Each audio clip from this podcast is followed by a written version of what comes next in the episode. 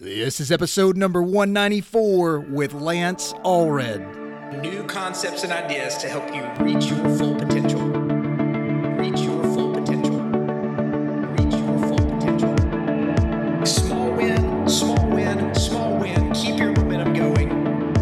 The Success 101 Podcast.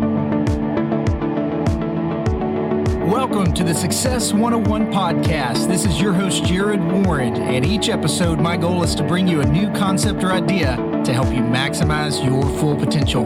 Thanks for joining me here today. Now, let's kick things off.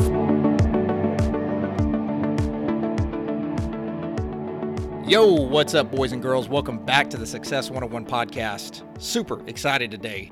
When am I not? Super excited today about our guest, Lance Allred. You'll hear about his dynamic story here in just a moment. But a couple of things that I want to mention first is that my coaching program over on the website, success101podcast.com forward slash coaching, has been awesome with the results that it's had. The coaching clients I'm working with, the transformational changes they're going through, the feedback that I'm getting from those programs, it's just been awesome. I spent two years working on this content, getting it exactly the way that I wanted it, that I thought would be hugely impactful for my clients going through this program. Success101podcast.com forward slash coaching will take you there.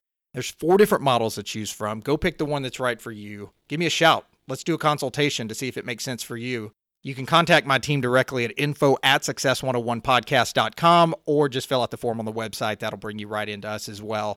Look forward to meeting more of you out there.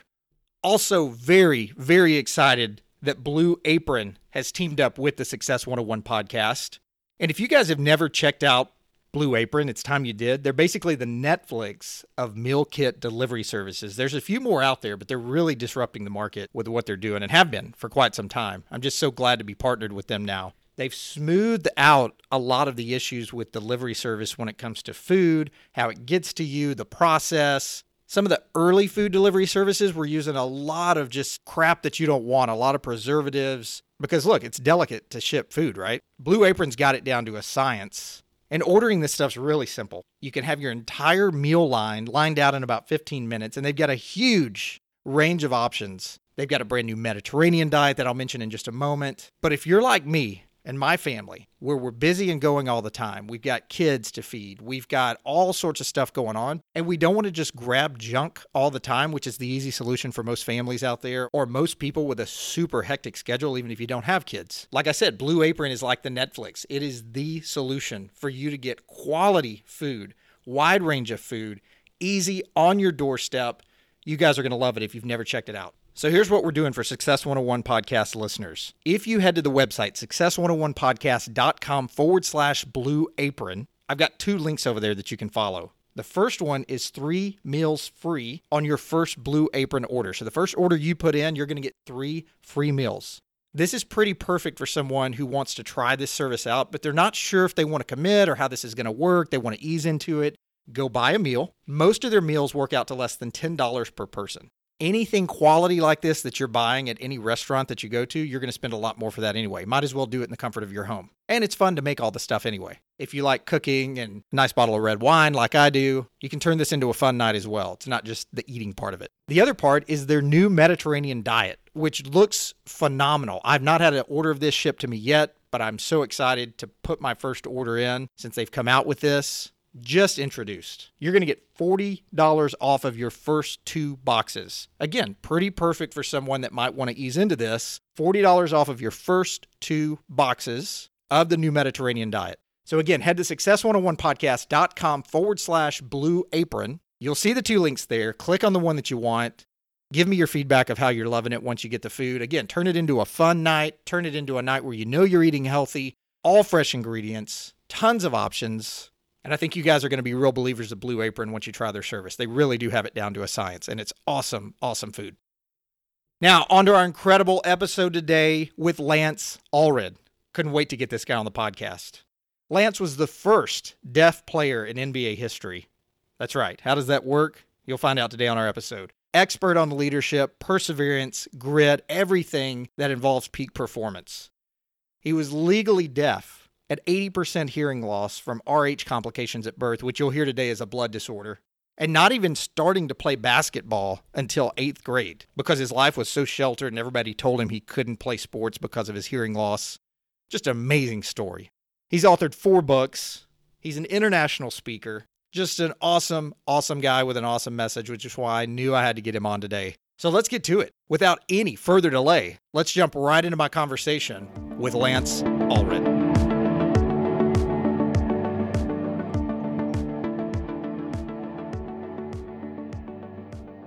Lance Allred, welcome to the Success 101 podcast, buddy. So excited to have you here. Thanks for having me, Jared. I am excited, like I said, because you've got such a different and dynamic message to bring to the guests today. And based on our listening base and what the audience wants, I know that you're I know your message, what I've heard from you before, is going to be awesome with some really actionable takeaways. I'm sure we're going to talk through your amazing book, the fact that you were the first legally deaf player in the NBA, and then just some of your background. I mean, that alone, we could do a whole podcast on, on what I've just mentioned alone, but talk to us a little bit about your mindset of how you got to where you are today, what that background looks like. And then I think we're just going to branch off into a ton of peak performance items here that the listeners are going to take a lot away from. I didn't make the NBA until I was 27 years old. That's seven years longer than my peers, seven years longer than the average player. And most people would have given up. Achieving our dreams and our goals is not easy as much as social media or the internet would like to sell us otherwise. That there's all these time hacks to suddenly making a million dollars, and more importantly, suddenly you'll be happy. And I'll allude to that part a little bit later down the line with my story. And I get to tell people my little mantra every day is the essence of leadership is perseverance, and the essence of perseverance is grit, and the essence of grit is choice. Do you choose to get back up every time you get knocked down?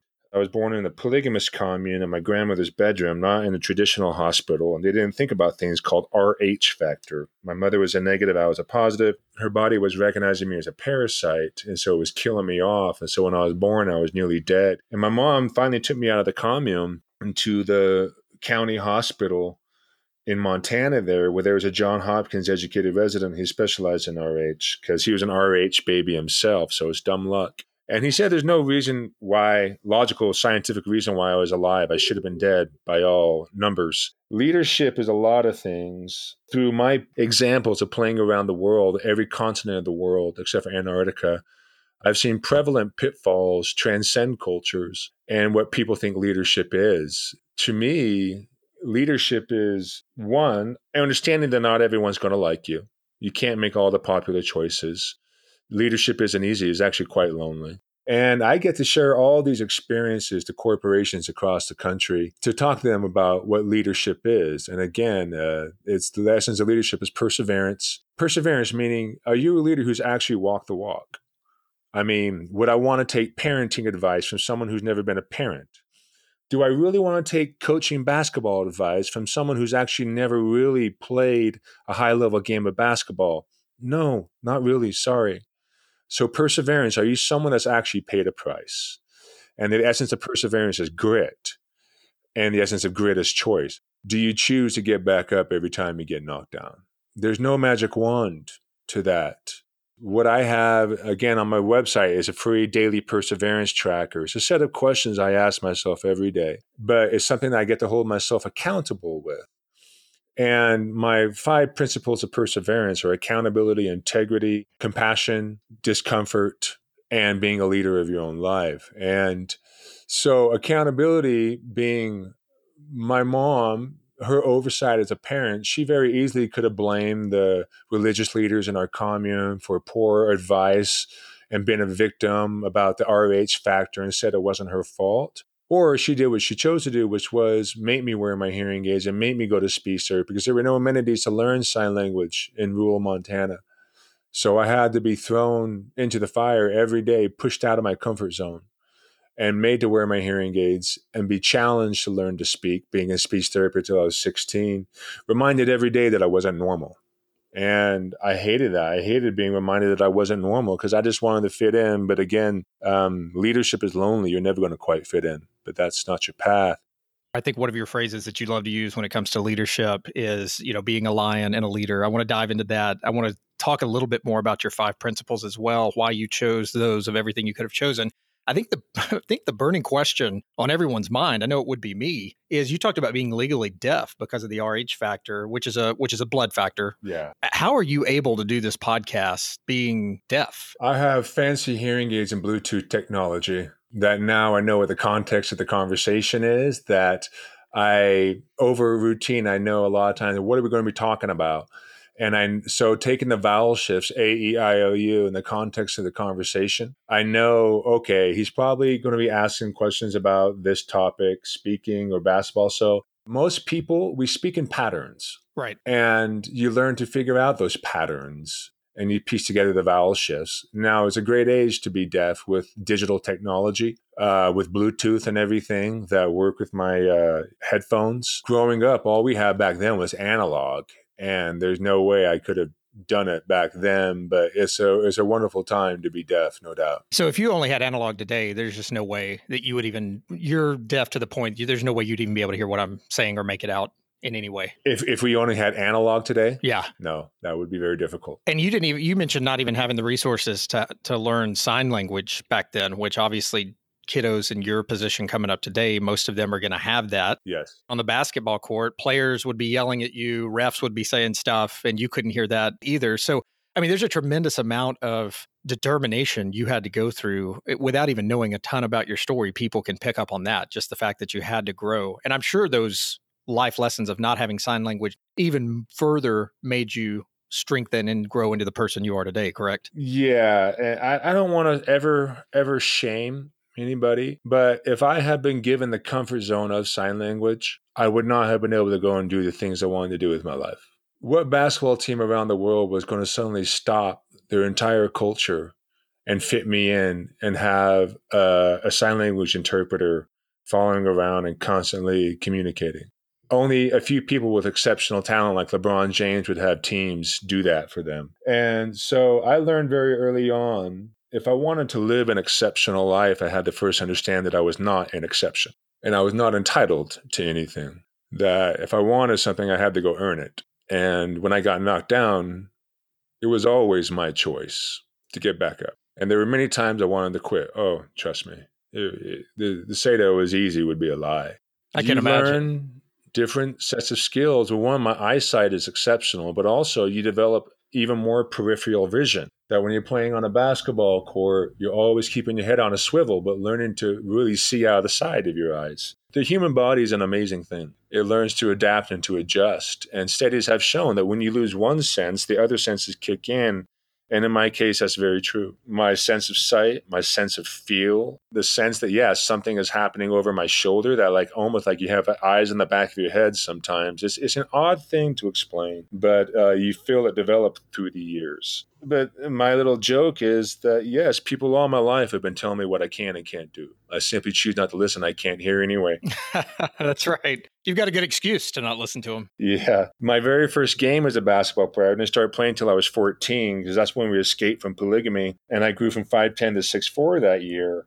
And I didn't have any friends in this new school. And I figured, hey, I guess a good way to fit in, I'll start playing basketball. And my very first game, I was ejected by the official because he thought I was ignoring him and being a jerk. Wow. And yeah, from then, early on, everyone's saying, nah, he's too deaf. He can't play. Again, at the end of the day, we have a lot more choice than we want to admit. And it was still my choice.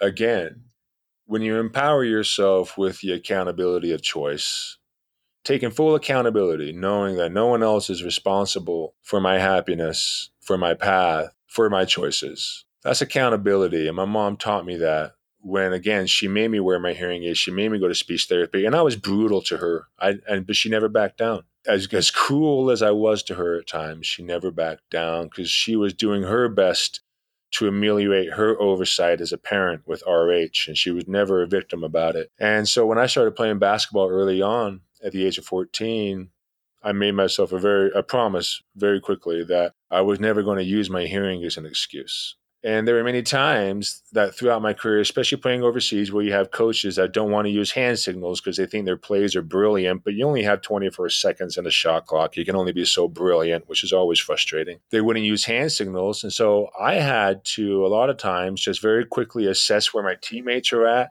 do my best to read my teammates' mouths, and then quickly run to the spot where I was supposed to be. And but every now and then, yeah, I'd run the wrong play and the coach would freak out. And and I very easily could have said, Hey, you know, coach, you know, give me a hand signal. This is unfair. But instead I said, You're right, coach, I forgot to play.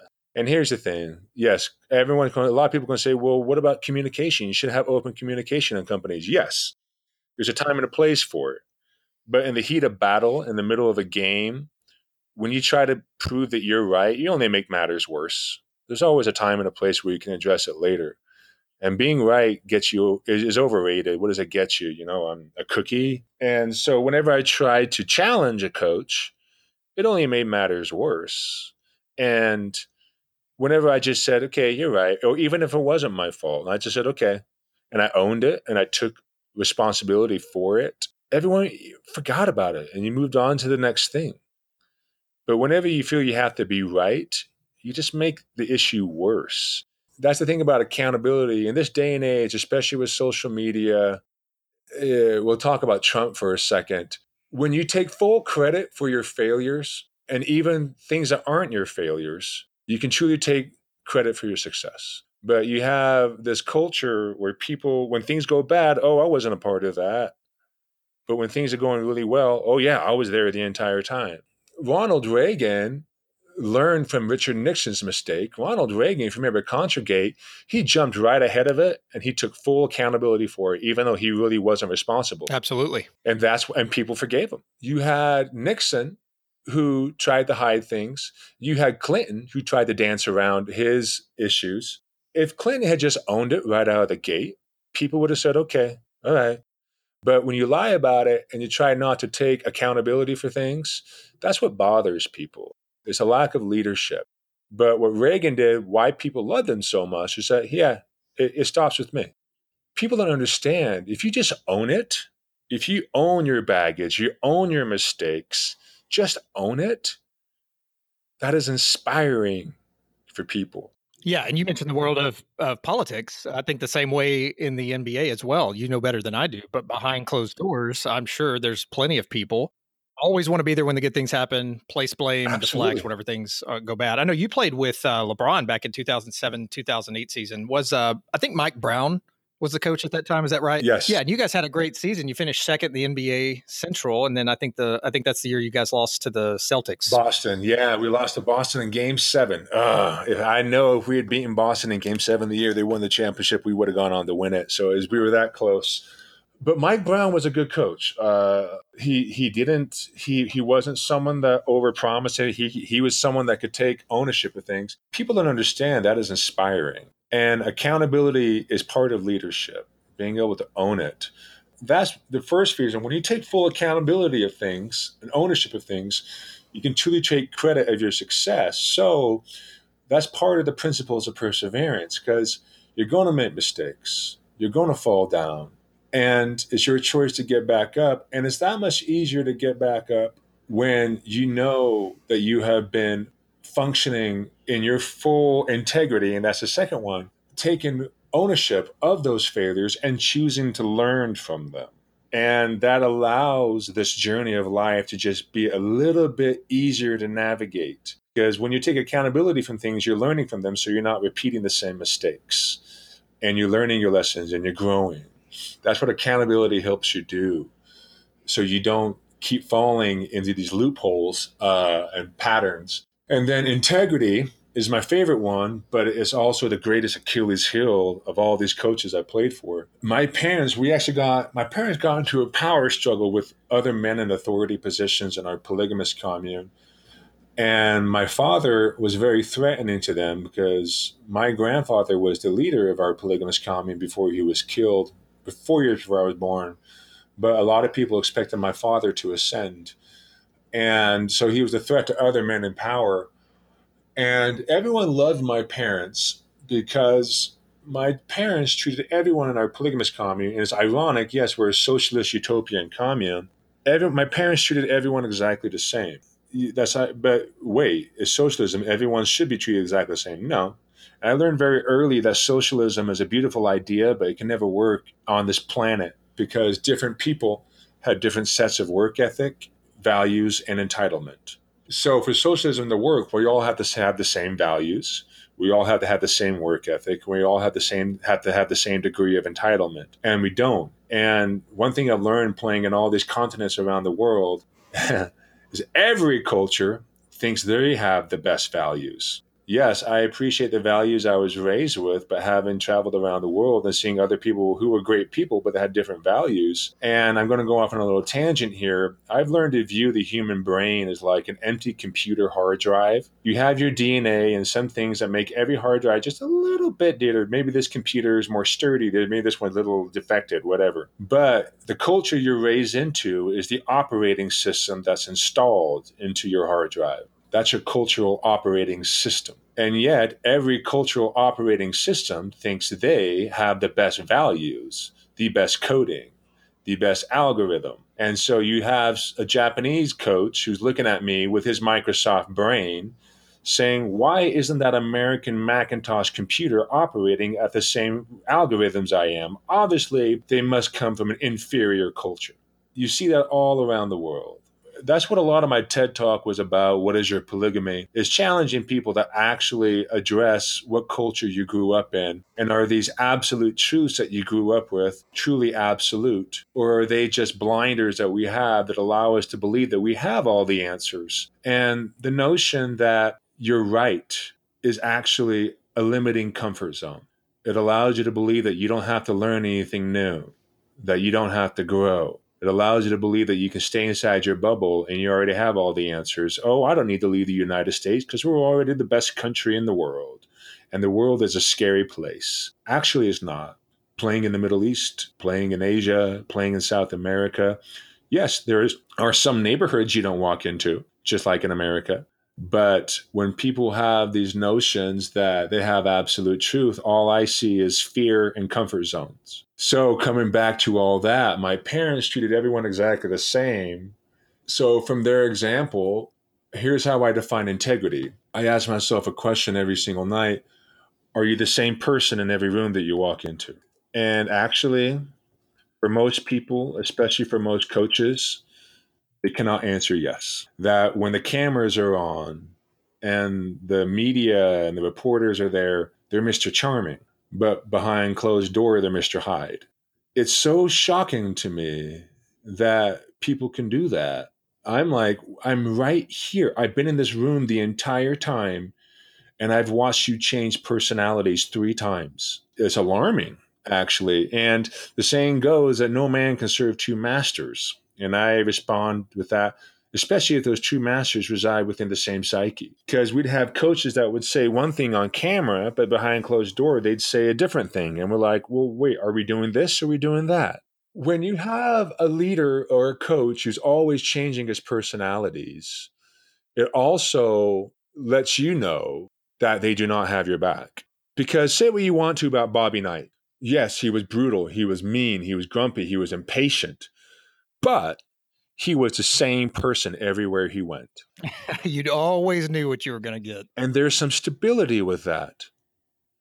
Knowing that when you have a coach like that, like this last coach I played for in Puerto Rico, when he could tell it to me straight, I knew that he would have no problem in turning around and telling the owner straight too, and he would have my back. When you have owners and leaders who are always doing the whole multiple personality thing, climbing their way up the ladder, you know that they care more about themselves than anybody else. Right. They won't have your back. When I had these coaches that were always afraid of their own jobs and they were always doing the whole personality thing, those teams had so much high turnover of players being cut and sent home. Whereas the coaches who had no problem holding their ground who would lose their jobs first before they let other players go. The thing is, they were the more successful coaches anyway, because you allowed for they allowed for the stability and the chemistry to build. So integrity, are you the same person in every room that you walk into? It might take you a little bit longer to get to where you're going when you're not scheming and manipulating. It might take you a little bit longer, but you'll get there. And when things are dark, when you're down and out, it's that much easier to put your shoes on every morning, knowing that you stay true to who you are. And so integrity is the most important one to me.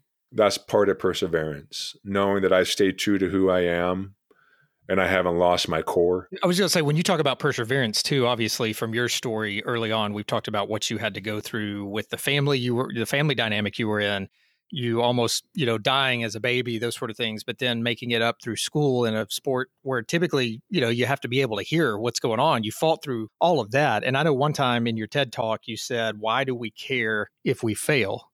I think many people listening in would argue that we should care. What was your main point behind that? Failure to me means you're simply stepping outside your comfort zone, that you're trying something new. Now, there's different types of failure, obviously. The failure of being complacent, of playing it safe, of just doing the bare minimum to get by, of staying inside your bubble, playing it safe, that's failure. That's called being mediocre.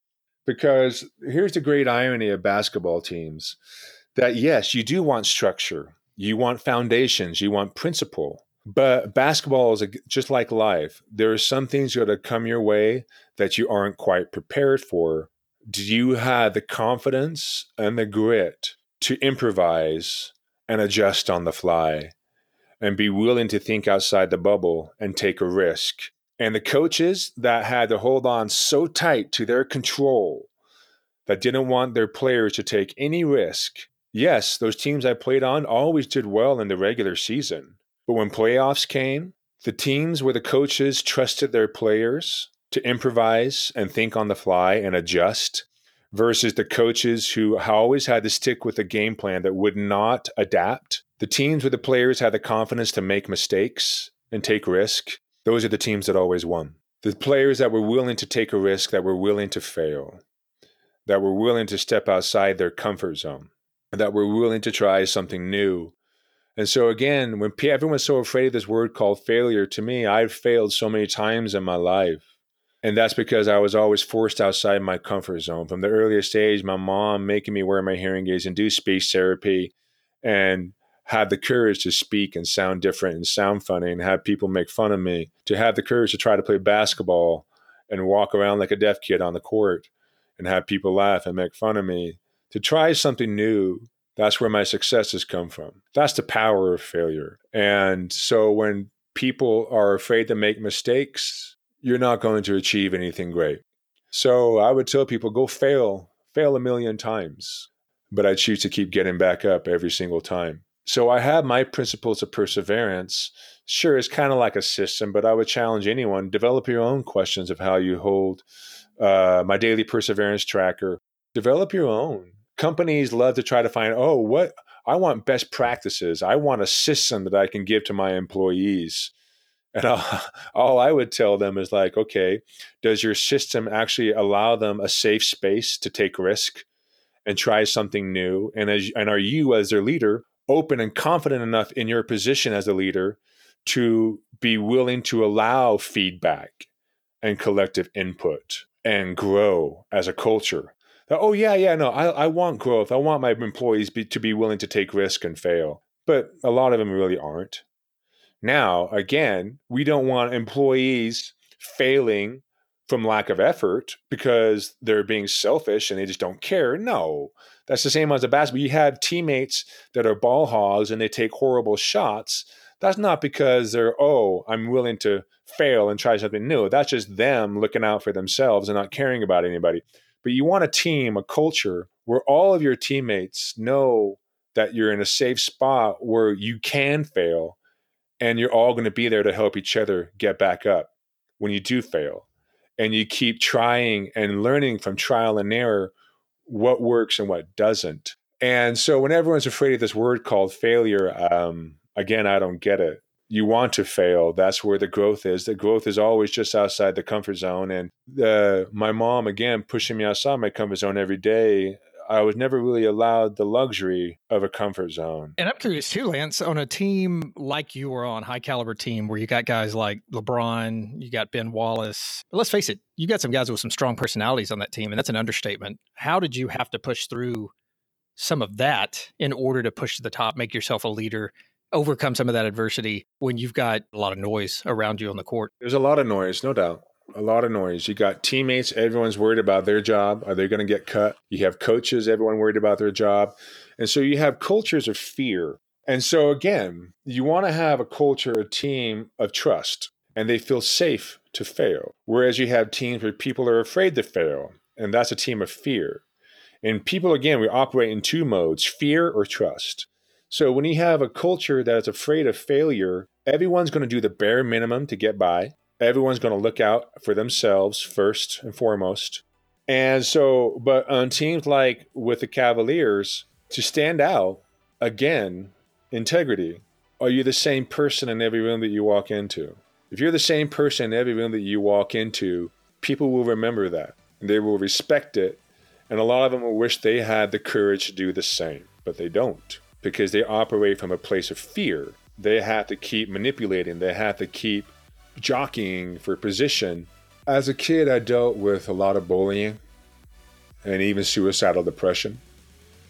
But I learned one thing was okay.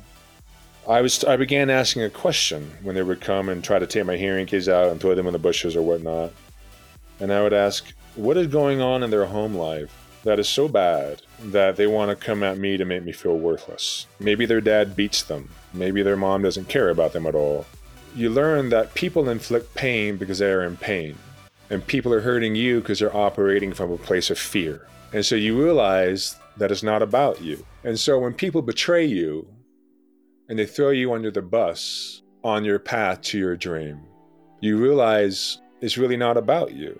It's their own internal dialogue and their own fear. Again, we operate from two places trust or fear. And they're operating from a place of fear that they won't be special, that they won't be good enough if you achieve your dream, that they will somehow have failed that if you are successful, it means they can't be successful, which is a, la- a, mentality of lack, which is very prevalent in our culture. That you realize that when people, again, they betray you, it's not about you. And so, on your dark days, when you feel like giving up and you feel abandoned and your team no longer wants you and you've been cut, you remind yourself it's not about you. And that, allow- that makes it that much easier to get back up and keep playing on. And therefore, knowing that if you stay true to who you are, again, integrity, and people still betray you, you realize it's not about you. That is awesome. Lance, thanks so much for sharing with us today. What a powerful message. I want to be able to steer people over to your book and to your TED Talk. Where's the best place people can find out more about you and the message that you're sending and everything that you're doing? Oh, yeah. You can see my TED Talk and my book and my uh, free TEDx training webinar at lanceallred41.com. Awesome. And I'll link all of that up in show notes. And thanks so much for your message here today. Thank you, Jared. Guys, I loved having Lance on the show today and hope you took a ton away from his peak performance message. If you would like to connect with me, please shoot an email to my team at info at success101podcast.com, or you can catch me in the world of social media on Twitter under the name at Warren Jared, on Instagram at Success101 Podcast, or catch me over on the podcast Facebook community page. I'll catch you guys on the next awesome episode of the Success 101 podcast. Until then.